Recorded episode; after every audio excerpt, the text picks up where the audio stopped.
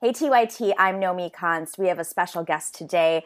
Uh, we have the one and only James Zogby, who's the president of the Arab American Institute. He was also on the D N C's platform committee in two thousand sixteen and most recently on the Unity Reform Commission. Uh, he's a Democratic Party activist as well as an activist for um, ethnic ethnic issues, I guess you could say is probably the, the right way of saying it.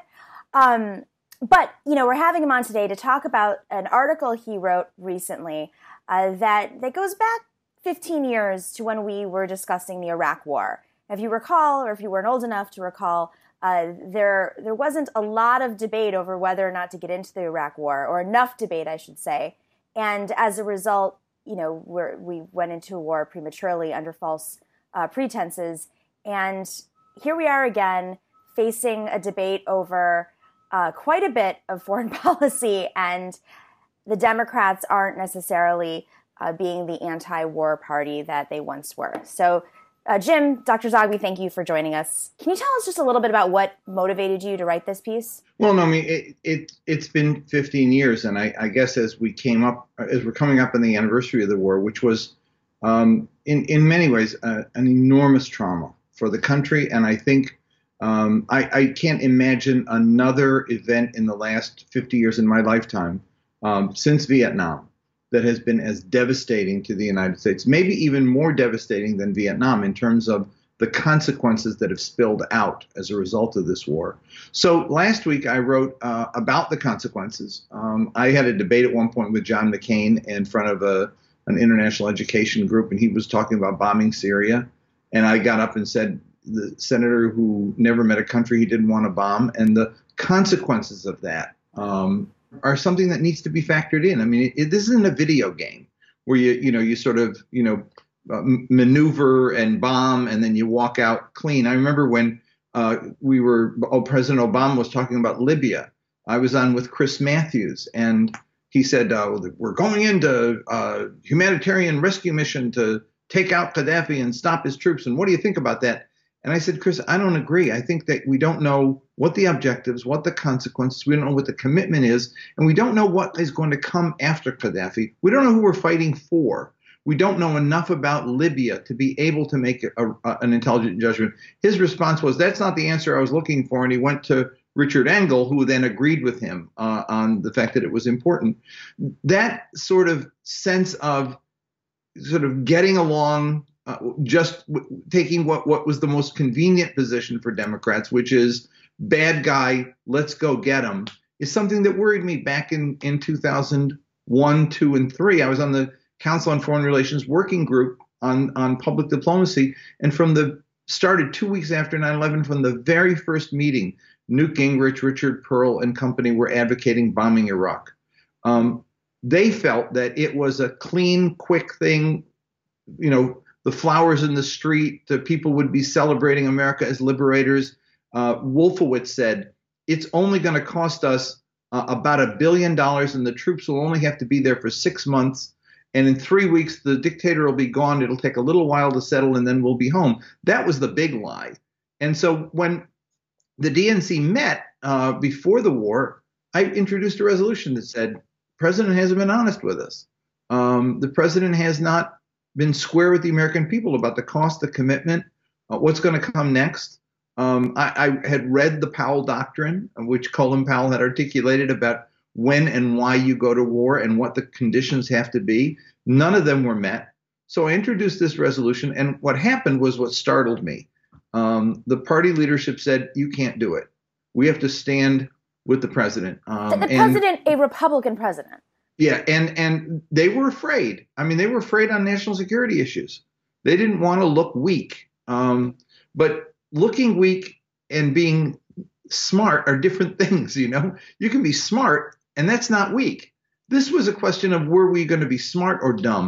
We had done the same thing in September of the previous year when the president wanted an authorization to go to war. And um, I was at a D N C meeting, and the pollster was telling us, you know, the American people don't care about this. We got to give it to them because the real issues they care about are Social Security, health care, and edu- and um, uh, oh, and corporate corruption, which, of course, they did care about. But I said, you know, if you give him this war act, uh, if you give him this authorization, He will not allow you to pivot to those economic issues. He'll be the war president and he'll run all over you. I was right. They were wrong. Um, we argued at that meeting. I was, si- you know, no, nobody would agree with me.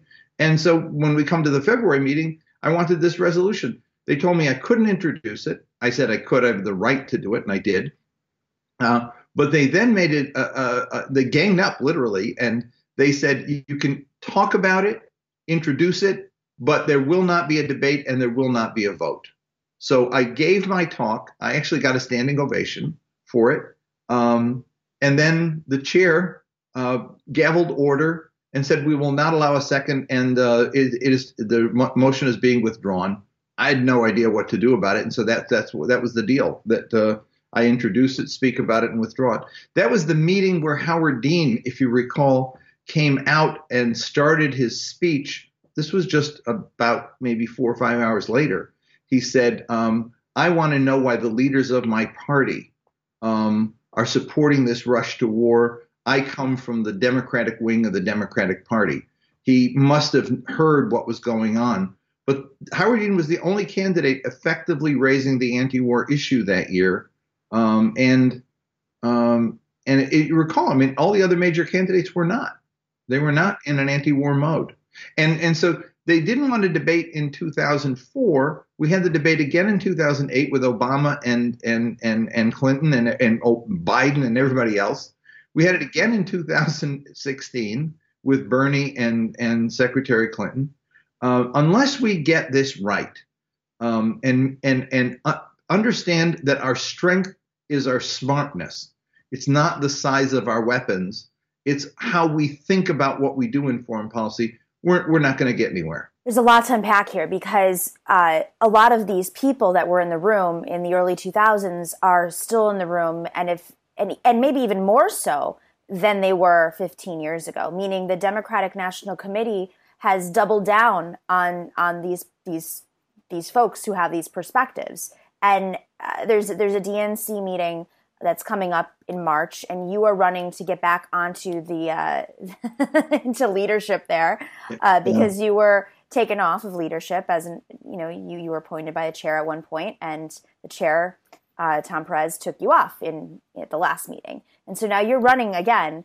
Uh, but I think this is important because, you know, you were one of the few voices in the room at that time saying we have to be smart and challenge the Republican administration that wanted to rush to war. And now your voice is no longer in that room. Are there voices in the room that are going to be able to step up and say we shouldn't rush to you know, war?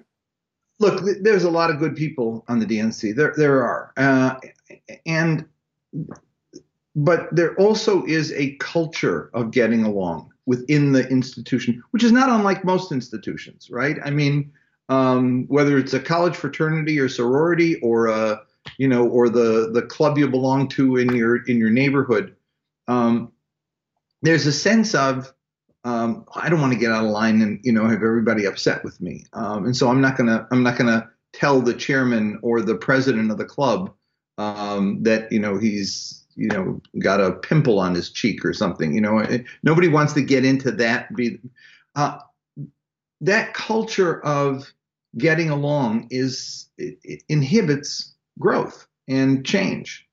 Um, and the party has had a losing strategy now for many years. Uh, we started. You mentioned the Ethnic Council. The Ethnic Council. We started it back in the nineties.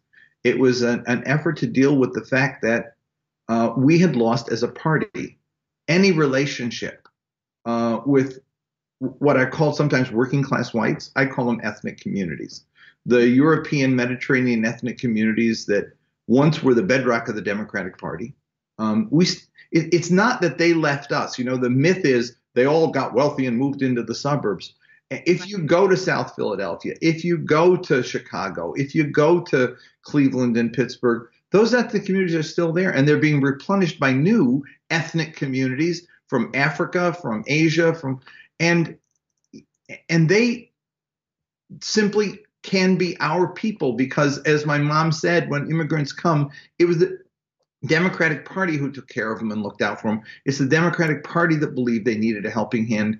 It's the Democratic Party that protected their rights as labor. It's protected their rights and, and opportunities to public education and, and health care. That's who we are. But we stopped talking to them, and we got into the politics of identity and the politics of causes, all of which are good. But it's not an either-or proposition. But within the culture of the Democratic Party, it is. So we actually have our pollsters come and talk to us at periodic executive committee meetings about we shouldn't waste any money throwing it after voters we're never going to get. Uh, we, we, we don't want to – you're never going to get the white vote. They call it the white vote, which is a totally unscientific way of describing – it lumps together Bubba, you know, right. and, and, and, you know, some union guy in, in, in, in uh, Pittsburgh who just lost his job because the factory's closing down, whatever, you know. It's just wrong to do it. And so I've been arguing that case now for twenty years. And we say we need one hundred thousand dollars for a budget for ethnic voters in Michigan, Wisconsin, Pennsylvania, and Ohio, states we lose. Um, we know we could do miracles with that. They say there's no money, but there is five point three million dollars to do Oppo research on, on Trump.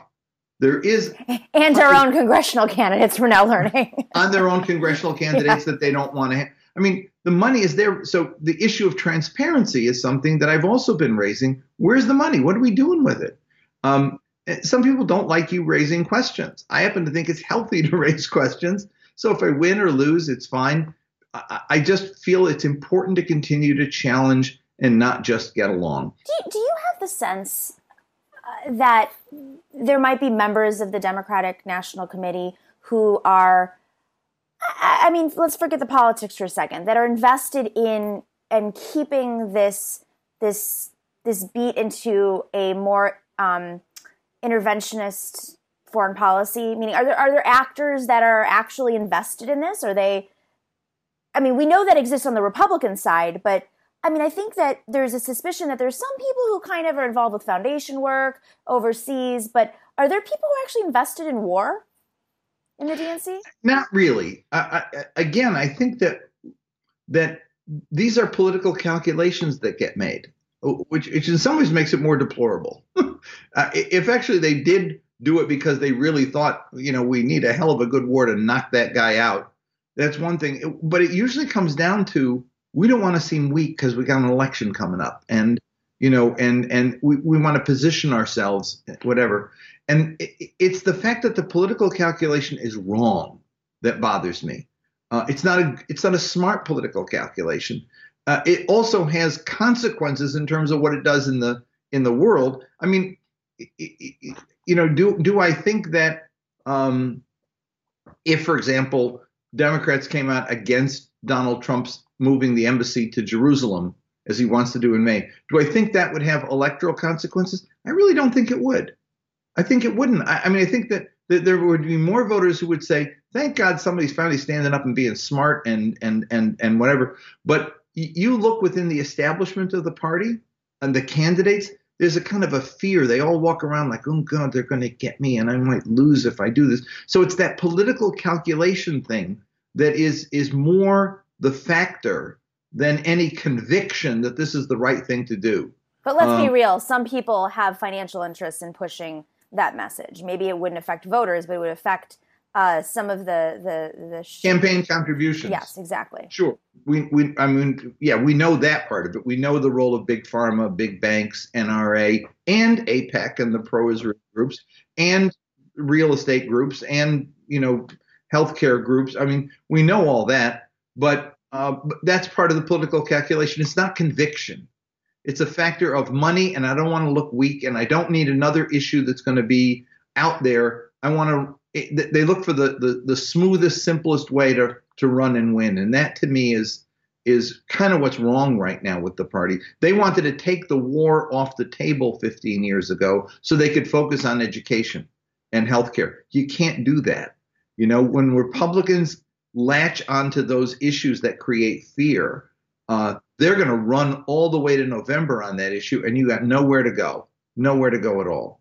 And, and it did, you know, in two thousand eight, obviously there were a lot of factors in two thousand eight, but they ran uh, the most celebrated veteran in the Republican Party, and they ran against Barack Obama, who didn't serve in the war. It was, you know, his early his his early roots were in being, uh, you know, protesting, well, at least when he was a senator, yeah. protesting the war. Right. I mean, I don't know if that, how much that factored into the win of two thousand eight, because there were so many different factors. You know, two thousand eight was a fascinating election for me. It was a fascinating election because I, I did my doctoral work in religion and postdoc in anthropology, and and the, the, the nexus between social change and religious conviction, um, which usually amounts to results in conversion of some sort. You have what they call in the in the in the field revitalization movements. Um, people will be lost and bewildered. There'll be social change going on, and they're kind of like, oh my God, I don't know where to turn. What's going on? I'm confused. And then somebody will come with a message, and it juggles the brain in a way that you say, ah, that's it. That's what's wrong. Well, those revitalization movements that occur under stress usually are movements that hearken to the past. It's the golden age of what was, and when men were men and women were, that was Reagan. That's how Reagan ran. Um, Barack Obama represented the first time where it was forward-looking and hope instead of backward-looking, motivated by fear. You had the, an economic collapse. You had a total lack of trust in government. Not only was the war in Iraq at that point an issue in the country, but you also had Katrina and the total failure of government. And you had this massive explosion of corporate corruption cases that had bankrupted. Um, it started in Texas. Then a couple of years later, it was Wall Street and the banks. And in the middle of all of that, when people didn't know what was going on, twenty percent of their or thirty percent of their pensions were gone. Their houses were under foreclosure. Unemployment doubled in a period of six, seven months. Um, in the middle of that, you get this guy coming along saying, we have to believe in the future. And they actually bought it. And they want they wanted to believe in the future. It took only two months after he won for Republicans to regain their footing and start to eat away at that with the Tea Party and questioning his very legitimacy and playing on the race card is what they did. But uh, that election was fascinating because I argued at the time that it wasn't just two candidates and two philosophies, one forward-looking, one backward-looking. It was two distinct images of what it meant to be an American, you know, wearing a uniform and being um, uh, a, a war hero, quote unquote, versus Uh, being involved in protest, social change, and being a minority, uh, by the way. Um, as he used to say, oh, and by the way, I'm black. Um, you know, that that was a fascinating contest. And uh, more people bought that uh, than, than bought the other, which I think was really quite significant. Flash forward now um, in the post-Obama era, and you have a, a very well-educated and woke generation um, and a younger generation that you know doesn't really have a name yet who are going to be voting in the next election. Um, and then you have a D N C that is still, for the most part, being run by the same folks that were running it in, in two thousand three, fifteen years ago.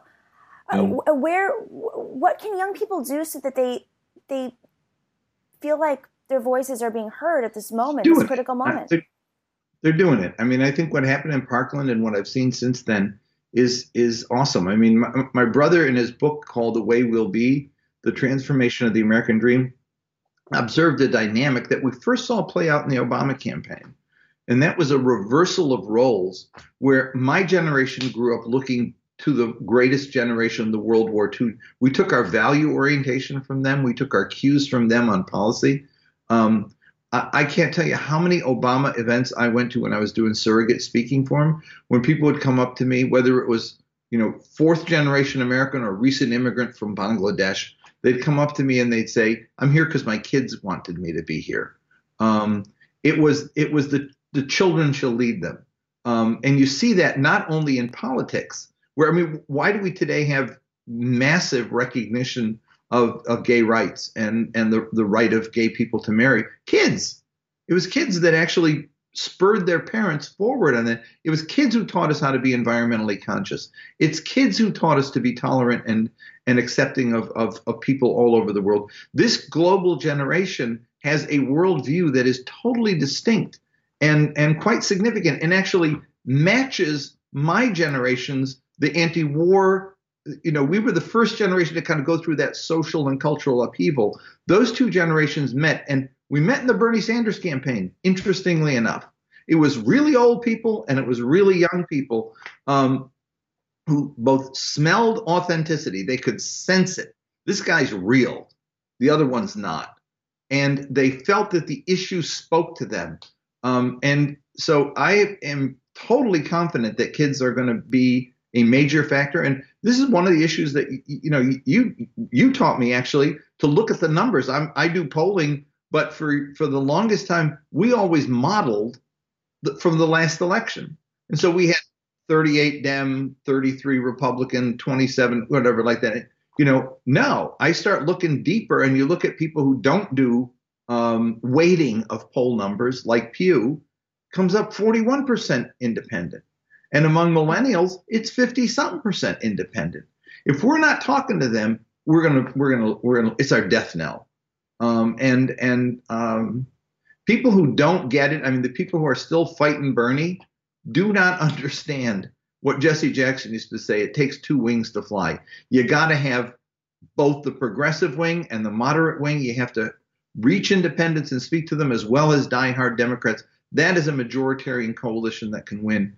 And um, uh, I, I think kids are doing it. And so I, I'm, I'm really confident that it's going to, this changes. The question is how much damage gets done along the way. And that's what Trump is doing now, is just damaging the culture of, of the country, the political culture and the, the, the, the everyday life of people. I mean, it's just, it's disgraceful attitudes that have developed. People feel comfortable saying things they never felt before. And I'm not sure he's not going to get us into a war before it's over. I mean, if, if those guys in the White House think that it's the way to win, they may actually start one just to make him a wartime president.